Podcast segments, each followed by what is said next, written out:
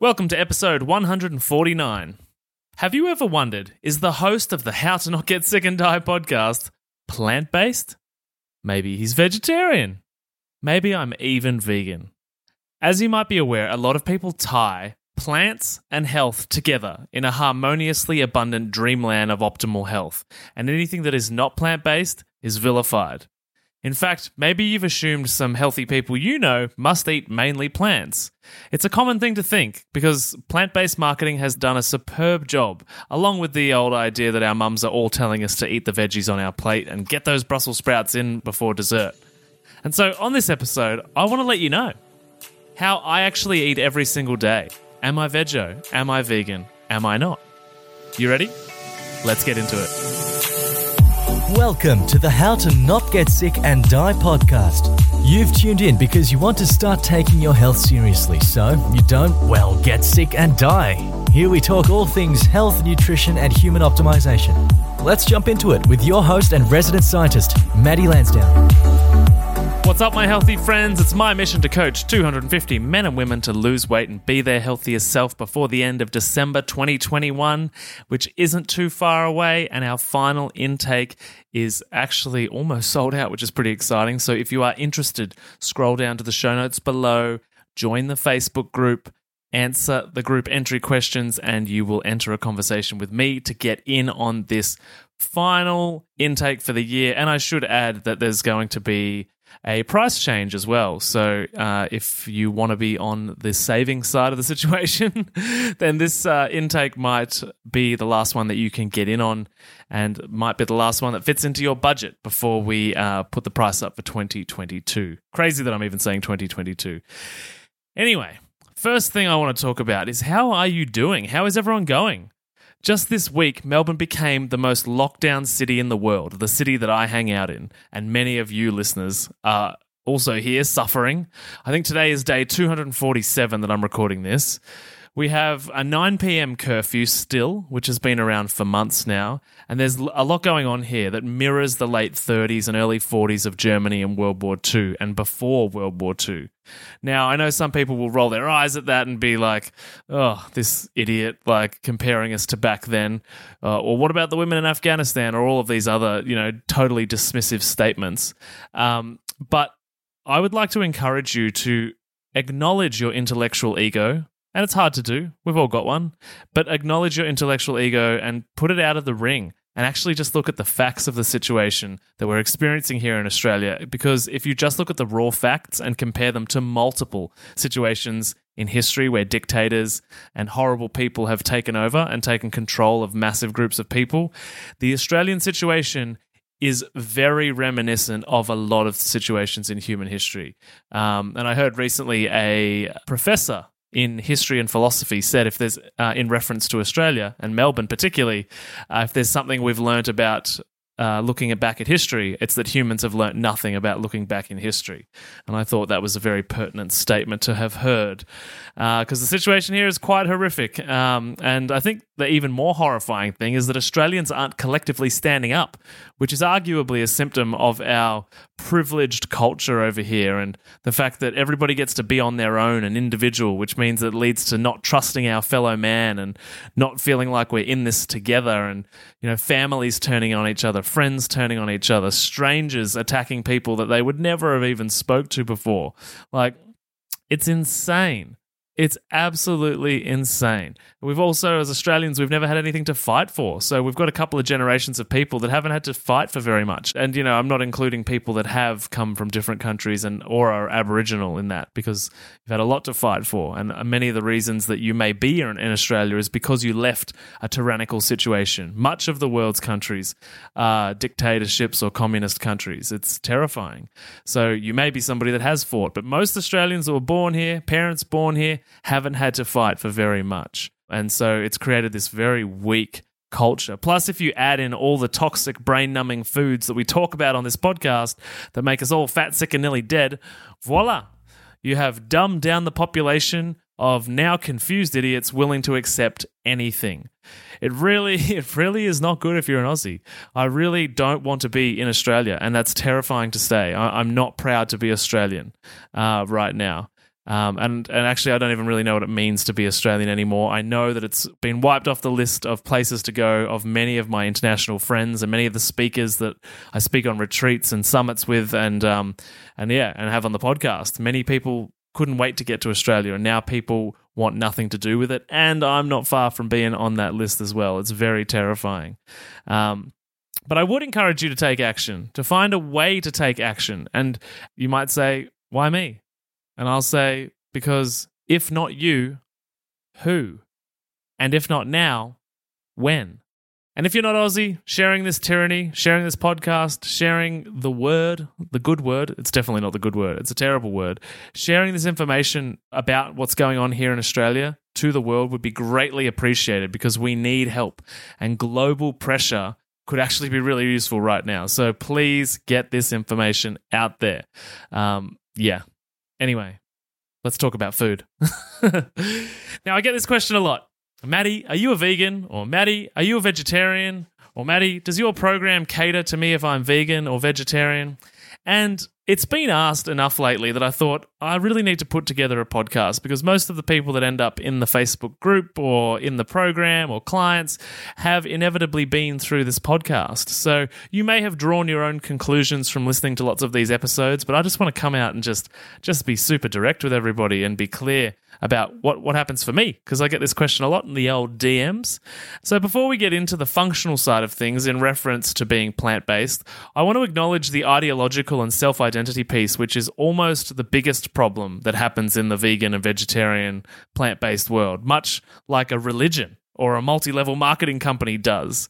Vegans, you know, bring you in and they tell you how amazing all the health benefits and the morality benefits and you know all of the you'll just feel like at one with the earth and and mother nature and mother nature will bow down before you because you've done such an amazing thing. You know they they sell you this idea that you'll be floating on a moral cloud. And I'm not sure if you've ever seen a moral cloud but here's the hot tip. It actually sits above everyone else. You're actually better when you get on that cloud. You're a better person than everyone. Even though even though you have to try really hard not to be, you know, not not let it out, you're actually better than everyone else. even though as a vegan we accept everyone, we're better. Now I know that doesn't apply to all vegans or vegetarians or plant-based people. Did you know chemotherapy is uh, plant-based, and that's not something I support you putting in your body either, for the most part. For the most part, the point is it's all about context and perspective and the way that you go about it. And uh, and along the lines, and along this line of thinking, it's really binary. It's extremely binary thinking. Most of the women that I work with have developed over the years a black and white thinking, an all in or all out, or a not this and not that, or this but not that. Good, bad. See how this see this polarity of language that I'm using? Like it puts things at either end of the spectrum. And being veggie or vegan was usually a contributor to this state of mind for the people that I've worked with, which plays into emotional eating stuff, plays into psychological uh, confusion about food, plays into surrendering to eating the wrong food, plays into self sabotage. And so these vegan veggie journeys that people have been on because they want to feel better, whether it be lose weight, whether it be morally better, whether it be insert all of the reasons to make that decision.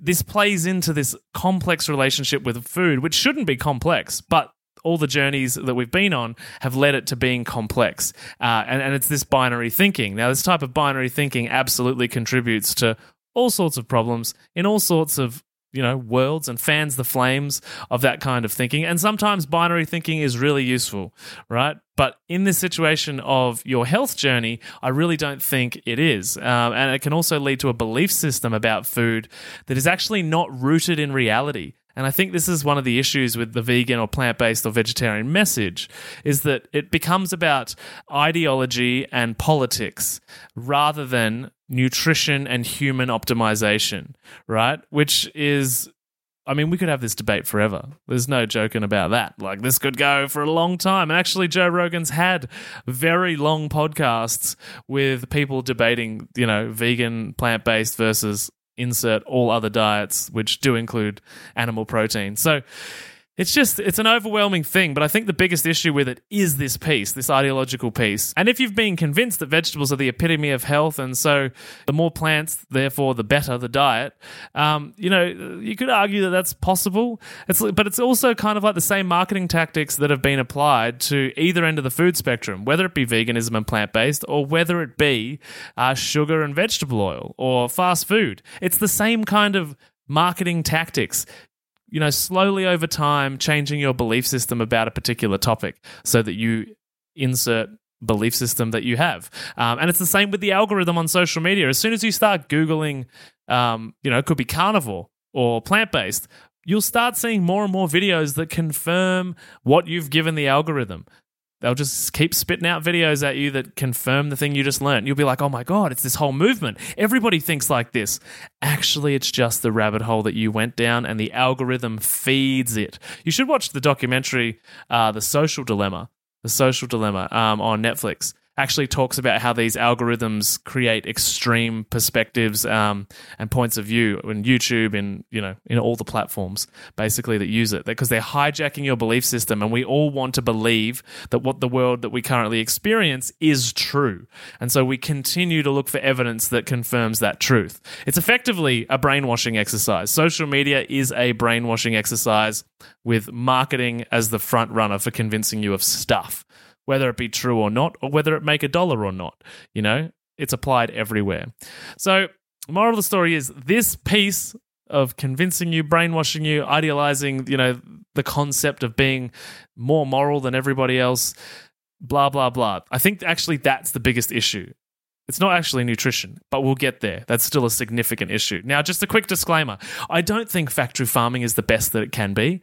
I absolutely believe the meat industry and the animal protein industry has a long way to go in order to be able to create better environments for animals and produce healthier meat. There's no doubt about that, I think that.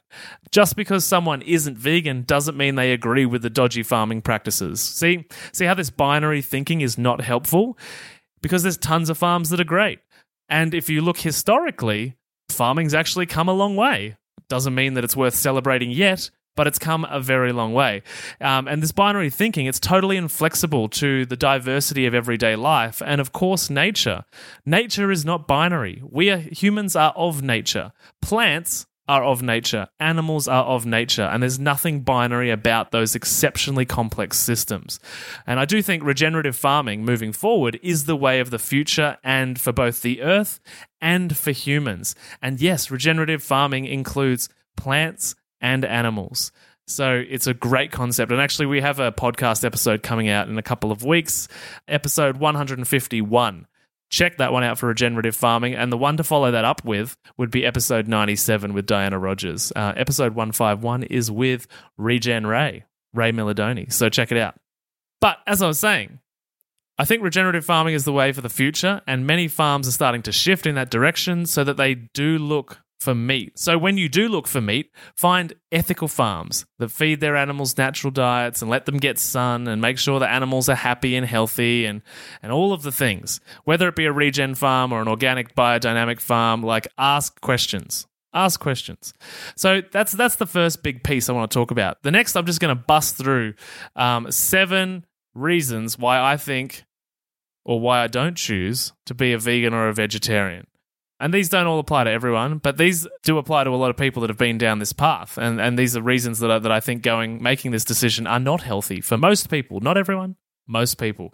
Important to note that yes, vegetarians have a lower percentage of people being affected by these things that I'm about to mention than vegans. Vegan is more extreme. However, it doesn't mean that vegetarians aren't experiencing them, and there's still a significant amount of vegetarians that do experience the things that I'm going to mention. So the other thing to mention as well, that's really, really important to talk about, is the fact that just because you might have genetics that support a plant based diet or support being vegan a little better than somebody else, doesn't mean veganism is the best thing for you. Now, that's really important to get clear on because some people bang on about the genetic piece. They're like, oh, yeah, but my genetics are obviously better on a plant based diet. Yes, if you were to compare 10 people they would have 10 different genetics and they would have 10 different adaptability mechanisms to a vegetarian diet, and somebody in that group would be able to adapt to a vegetarian diet the best. that doesn't mean that that diet is the best thing for them. If they're great on a vegan diet, it doesn't mean veganism is the best thing for them. Does that make sense? I think there's a lot of things lost in translation in that topic. Because when people say I've got good genetics for plant based diet, it doesn't mean that it's the best diet for you. And I genuinely don't believe that a fully plant based diet is the best thing for anyone in total honesty.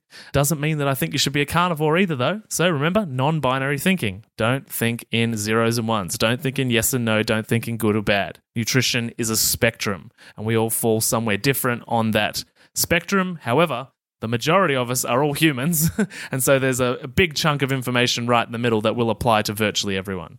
All right, let's get into this list. Let's get into it. So, number one, most vegetarians and vegans and plant based people are grainitarians. I bet you've never heard that. A grainitarian. So they get most of their fuel from high carbohydrate, refined breads, pastas, rices, cereals. All of this stuff is really not good for you in the most part. Like, I mean, if you get sprouted bread, organic biodynamic sprouted bread, maybe you're looking in the bread options, but most of these things are not good for you. Why? Because they're stripped of lots of the nutrition in the refinement process, in the cooking process, in the farming practices. They're really manufactured, a lot of these, especially, you know, the cheaper you go basically at the supermarket, the more production has been put into it and the more goodness has been flogged out of it. And many of these things have vegetable oils, which are super destructive to your arteries and your body overall, your brain. They call the free radical damage they cause is monumental. As well, they have sugar added into them, many of them, to sweeten them, to make them tasty. Uh, and and this is just this is the baseline for most people that go on a plant based diet. And I'm going to talk about why a little bit further on. That doesn't mean that there isn't a little bit of nutrition in these things. Sure, I'm not debating that. But unfortunately, if you base your diet irrelevant of the kind of philosophy that you follow, if the baseline is breads, pastas, cereals, and rices, you're not going to be overly healthy. You're just not. It's just not going to go well for you. Show me someone that eats like this and is doing well. You won't find somebody. Plus, the impacts on your gut health, the impacts on your insulin and blood sugar management. Therefore, your emotional eating and your sugar cravings are all dysfunctional for most people. Remember, everyone, when I speak, I'm speaking for most people, both from the data, from the summits that I've been on, and from evidence from working with clients. Number two is when you're eating all of this stuff, all of this plant based stuff, and you're going through a period in life where you're super stressed or you've had a life that is super stressful, you've got your adrenal glands, which are usually feeling pretty knackered. And this is very particular for women. So if the body's in a constant state of stress, and this is particularly if you're going through perimenopause or menopause, and you're trying to eat on a plant based diet, there's likely a protein deficiency. And so, when you're under stress and your body needs to use protein in the process of managing itself and fueling itself, your body's going to go to its own muscle stores and it's going to break down the protein in your body. Okay a lot of people uh, lose weight when they're sleep deprived, when they're stressed, when they're malnourished or undernourished. And a lot of the time, people are like, oh, I've lost weight, but I still kind of feel gross and I'm still a bit pudgy and, you know, the fat hasn't quite gone. And that's often because people are so unhealthy because of the lack of sleep, lack of stress management, and lack of nourishment from diverse source of micronutrients that their body begins breaking down the protein, the lean muscle in the body as a fuel source. Uh, and this can happen if you're excessively stressed and you're on a plant based diet, which is, you know, now demanding from the body some more protein. Unfortunately, if those adrenals are running knackered and you're tired and you're worn out, the body's going to go to muscle, especially for the perimenopause and menopausal group. Number three, kind of touched on this on point one blood sugar and insulin rises. It goes all over the place because being plant based is inherently high carbohydrate. You can't avoid it. However, the fiber, of course, the fiber in vegetables really slows down the blood sugar spike. However, if you're always at every single meal eating high carbohydrate, then you can still develop type 2 diabetes, you can still develop insulin resistance. It's much less likely if you're eating just actual plants, because most vegans or vegetarians are eating all sorts of super processed, refined, manufactured things that have got tons of sugar in them, tons of vegetable oil in them. But if you're just eating plants, that's not so bad. But most people are not eating just whole real food plants. And breads and cereals and pasta do not classify as whole real foods, by the way. So you can still have carbohydrate issues, you can still have insulin issues, you can still end up on diabetes medication, on insulin injections, if you are eating a vegetarian or vegan diet. And most people, in my experience, which I'll talk about at the end, uh, do this all the wrong way. They find their sources of nutrition in all the wrong spots. The next one is I see this all the time protein deficiency. And yes, vegans and vegetarians and plant based people will bang on about how they think that you can get all the protein you need from plants. And guess what? You can. You can. But you've got to eat a lot.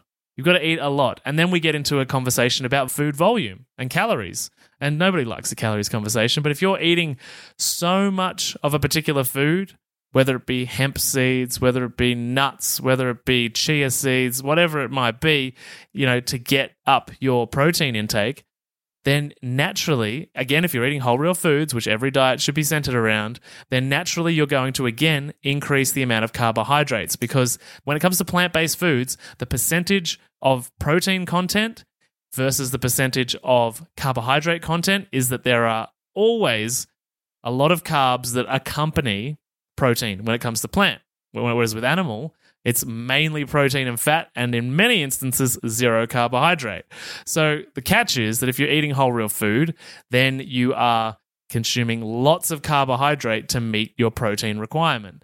Now, the difference here is when it comes to comparing this to uh, the way that you might do it otherwise, is if you're supplementing. Like if you're adding in different proteins, that's not whole real food, is it? You're buying powders. That's not natural. That's not healthy. I mean, don't get me wrong, supplements and powders, I use them. I tell people to use them. I tell clients to use them, but they absolutely are about the top, you know, 5% of what you're doing. If you're not nailing the 95% with whole real food, then there's work to be done. If you're filling up your protein stores through protein shakes that you make, with powdered stuff, with pea protein, hemp protein, and you think that that's a morally superior option, then I would encourage you to go and look at the farms that those supplements come from originally. Um, and not only that, but look at what's in the supplement. Supplementing yourself out of protein deficiency because you've chosen to be plant based, I do not think is a healthy way to get your protein, nor is it natural. I'm a biologist. So when we talk about health and nutrition and genetics, I'm always going to default to what is healthiest for the human based on the genetic experience that humans have had for the whole time we've been on this planet. And yeah, there could be an argument that we're smarter and we're conscious now and we understand how to rationalize and think logically. And so using science to do things in this way means we can create a better planet. Eh, yeah, I get how you got there, but I totally disagree. So picture this, right? Unlocking your potential, conquering emotional eating, and gaining insights directly from a health and nutrition expert such as myself. That's what we do inside the Healthy Mums Collective Facebook group, which is currently free to join. If you've ever felt trapped by food challenges, struggled with maintaining a healthy lifestyle, or yearned for a community that understands the reasons why you've yo yo dieted for years, then there's a new chapter waiting to be written. And this is your chance to start writing it by joining us all on Facebook Lives, on engaging posts that push you out of your comfort zone and into growth, and Q&A sessions with me. All of this works as a platform to begin changing your emotional eating problems for good. Oh, and also, as a special gift, you'll receive my transformative How to Turn Food into Self Confidence ebook. And that's also for free.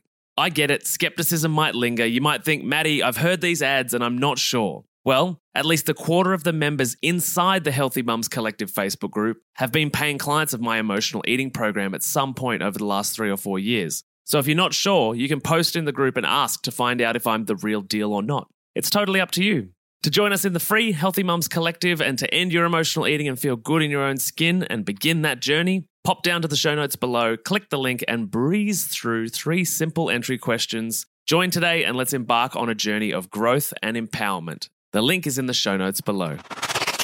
Um, all right, number five, and I kind of just touched on this the requirement to supplement like vitamins and minerals that you normally get from a full, wholesome diet.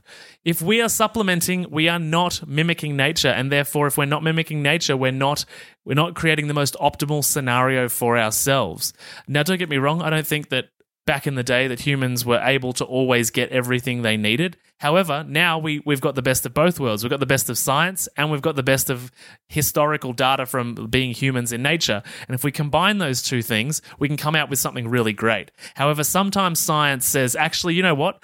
We'll do our part by creating supplements, but we'll also pretend like we can do Mother Nature better.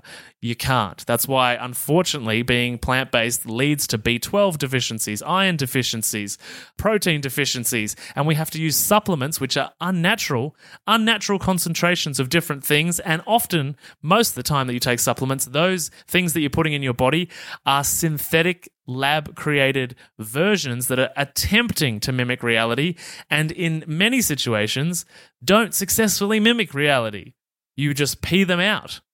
Not all of them, of course. A lot of them are really great. But the point is that they act as a thing called analogs in many instances for micronutrients. Now, there's a lot of, you know, to get down with the actual data, there's a lot of nuance and there's a lot of details and there's a lot of things that work really well. But again, the whole, I'm talking about the whole concept of having to supplement your way out of a deficiency as a result of your dietary choice. I think that's a really irresponsible thing to do as a human.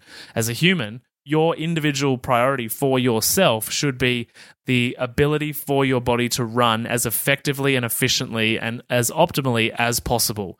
Then everything outside of your body is second to that. That's what I believe. Human health is number one. Because when we are as healthy as we can be, we can then make good moral decisions that make sense for everyone. Whereas if we just act on morality, we're often neglecting the nutritional requirements of our own being, our own human vessel. It's like our brain has gotten so smart that it's willing to sacrifice the body in the name of morals for animals that would probably happily kill us. You know, it's it's just an interesting conundrum. It's like, oh, I'll let my human body deteriorate because morals, but you wouldn't be offered the same morals if you were out in nature. If you were, it would be an amazing photo opportunity for National Geographic, but it would be rare. So I think that if we are optimally we are optimal humans in the way that we go about things nutritionally and we have less supplementation, we can make smarter and better decisions that make everyone happy, are the least harmful, and concepts like regenerative farming can be born where we can work with the ecosystem, not just isolated ideologies about different parts. Because a lot of vegans and vegetarians are looking at their plate. They're making decisions on their plate, but they don't know anything about the food chain all the way back to the soil and then the plant and then the farming and then the manufacture and the, all of the things that have been added. Like most vegans are looking in isolation at their plate when you need to consider the whole line. Because if we have the conversation about sentience and morality, like, you know, do the bugs in the ground, do the, do the rats and the rabbits that die when you're monocropping, all the microbiodiversity, you know, is that a moral decision? This conversation can go forever. And that's why you got to listen to episode 151 and 97 because we talk more on this. But my point is that using supplementation and science to create supplements that don't quite always match nature seems like a stupid thing to do when nature is right there. Just what I think. Not to mention that being on a plant based diet can lead to requiring supplements because you throw a few things out in the body. It could be stomach acid going lower, which is common with vegan and vegetarians, um, and therefore having to, when you try meat again or you try an animal protein, you're like, oh, this is awful. I felt terrible because you've lost particular colonies in your, your microbiome that no longer digest that. So, you know, dietary transitions in any direction are, are challenging, and there's always a honeymoon period. There's always a honeymoon period. Anyway, I'll get to that. That's coming up. Um, Next one, I've already kind of talked about this. Number six is B12 and iron. So, again, it's the supplement conversation. If you can't get B12 and iron, iron is the number one deficiency in the whole world. So, it's hard to come by anyway. Um, and there's a number of reasons why you know, particularly white women, but, you know, women in general and humans in general have issues absorbing iron. And it can be related to a lack of B12. It can be related to the inadequate uh, micronutrient content of factory farmed meat, but also um, monocultured uh, agriculture. It can also be as a result of high insulin and high sugar diets, again, which is inevitable on a vegan and vegetarian diet, um, that you are naturally higher carbohydrate because one of the mechanisms of insulin, in some ways, can actually block the uptake of different things. So there's another whole rabbit hole there. But the point is that these are even for people that have wholesome diets, these are not easy to get in abundance. Um, and so moving to a plant based source of these, and again, B12, you don't get a plant based source, you have to supplement it. You have to supplement it. And yes, we could argue algae is a plant based source, but I think I disagree with that. I think it's living. I think it's living, but we can debate that all day.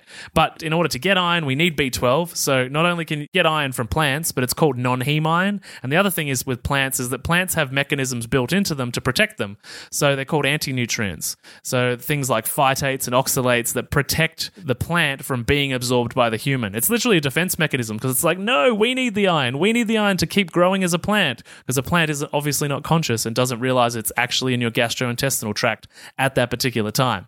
So anti nutrients uh, prevent the absorption of different things, and phytates as well stop good nutrition going from plants into humans. Not completely, only a little bit. For some things, some things not at all. Uh, but the point is, these are all things to factor into the micronutrient uh, deficiencies that evolve from doing this on a long term basis. And the last one, number seven, is that it's too complex to get right leading to functional nutritional deficiencies, right? And what do I mean by that? People like plants just eat plants. Nutrition is complex and broad. And then you get these stupid documentaries and vegan propaganda like the Game Changers. Those guys in that and the athletes in that have one they take tons of supplements so not natural source of food and two they have staff they have millions of dollars to pay dietitians and doctors and supplement comp endorsements and all of their personal trainers. Like they have it highly curated. Um, actually, there's an Australian football team at the minute. I think it's the Melbourne Demons who won the grand final this year. They have two players on their team. One is a carnivore and one is a vegan. And they both are at the elite level of Australian sport. The team literally won the biggest game that you can win this year.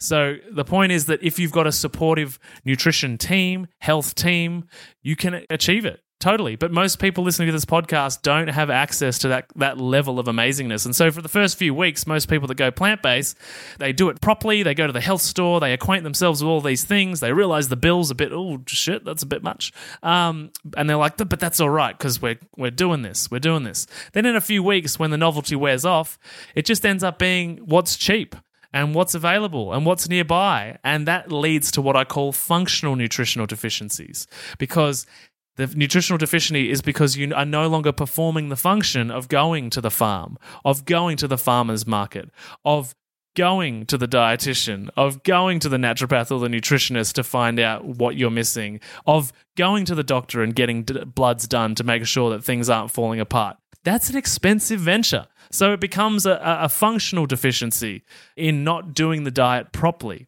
because most of us don't have the time or resources to be able to execute on the level of elite athletes.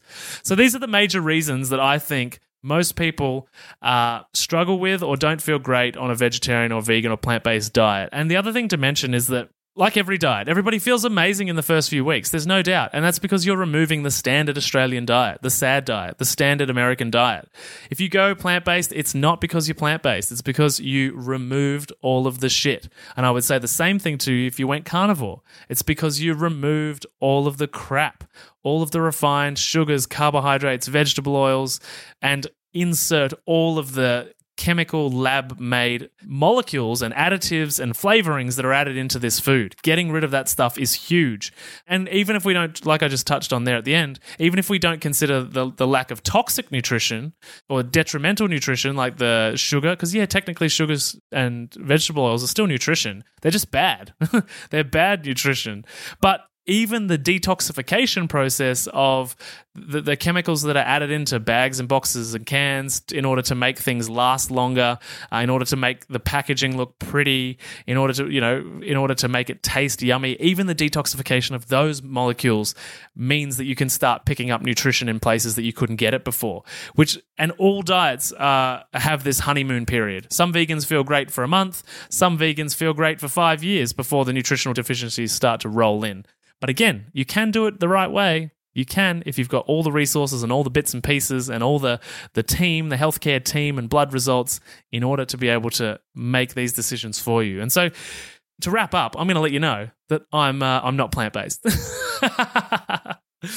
if you haven't figured it out by now. I am not vegan, I am not vegetarian, and you will never find me being a vegan or a vegetarian. I am not binary in my thinking. I, I have experimented with veganism, I've experimented with not eating carbs, I've experimented with all sorts of dietary templates, and the one that I settle on is JERF. Just eat real food. In any situation, make sure that everything on your plate looks like it came from a farm. If it looks packaged, if it looks manufactured, you're not doing it the right way. It's not going to help, right? Jerf, just eat real food. And, and I'm actually planning to experiment with carnivore soon uh, because I like to actually go into these diets and see how I feel and measure the impact on my body. Uh, but again, I'm fortunate enough to understand the nutrition that is required going into my body. And you, again, carnivore, you can stuff carnivore up the same way. If you do carnivore and you just eat steak, you're going to miss out on a bunch of different things. You, carnivore needs to be done nose to tail. You need to be getting the bones in, doing the broth, doing the cartilage, most importantly, the organs, which is something that I already have as part of my diet. Organs are one of the most important things you could put in your body. They're phenomenal and you can hide them. Uh, liver tastes a bit full on, but other organs are actually really easy to put into things. Uh, Veronica Smith Whole Foods, who I collaborate with, the amazing healthy whole food prepackaged chef in Tasmania. She has a few recipes called sneaky meatballs and sneaky burgers, and they uh, they have things like kidney in them and brains in them and heart in them, and you know she includes all of these amazing organs in order to nutritionally fuel her clients because that's what they're interested in. Um, and if you're one of them, I'm jealous because she can't yet ship a heap of stuff over to us here in Melbourne. But I tell you what, when she can, everybody get on it. So, anyway, one final thing I'd, I'd mention to anybody plant based or anyone who's been plant based or anyone who thinks that plant based is becoming more of a thing because they can see McDonald's getting the Beyond Burger and Grill'd and KFC and all of these different places now doing plant based options. Why do you think those businesses existed in the first place? To make money, right? To make money. Those companies are billion dollar companies. Maybe Grill'd isn't yet, but Macca's definitely is. KFC definitely is, right? Why would those companies try and shortchange themselves by moving to a plant based offering? Is it because they want to satisfy a portion of the market and keep a portion of the market that they felt moved away from their product back in the front door?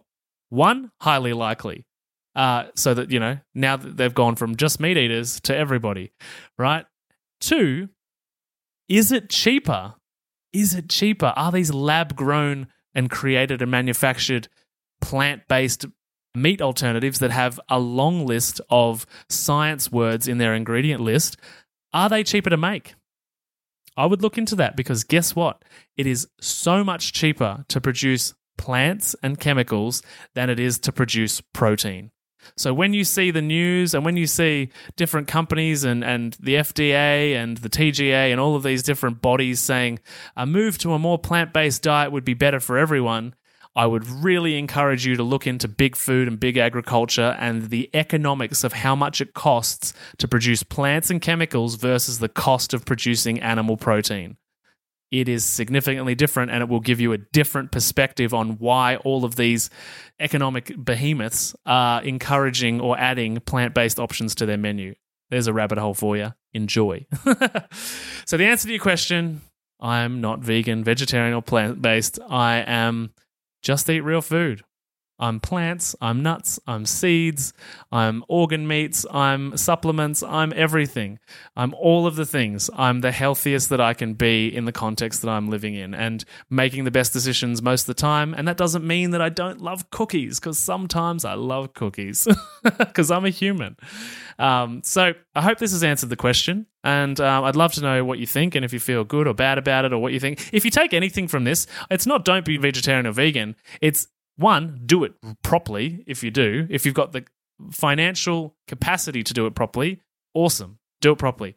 The big thing to take away, I think, is the binary thinking. Don't think in good or bad. Don't think in yes or no. Don't think in all or nothing. Um, and I know a lot of people that I work with are all or nothing people, but that's literally something we work on throughout the program is how to not think in such binary, finite terms because there's no flexibility and we're all different.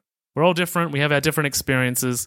However, we all want to be happy and healthy, and that's why we're all here. So, I hope that answered your question, and I hope you've enjoyed this week's episode. I really very much do look forward to chatting to you really soon. Catch you on the next episode. Bye. Thanks for listening to the How to Not Get Sick and Die podcast. If you love this episode and health information is your thing, then please consider subscribing to the show. And when you're done, head over to iTunes, Google Podcast, or whichever app you use, and we'd be grateful if you could leave us a five star rating and write a review sharing your opinion on the show, as it really helps the podcast grow. Thanks so much, and I'll see you on the next episode.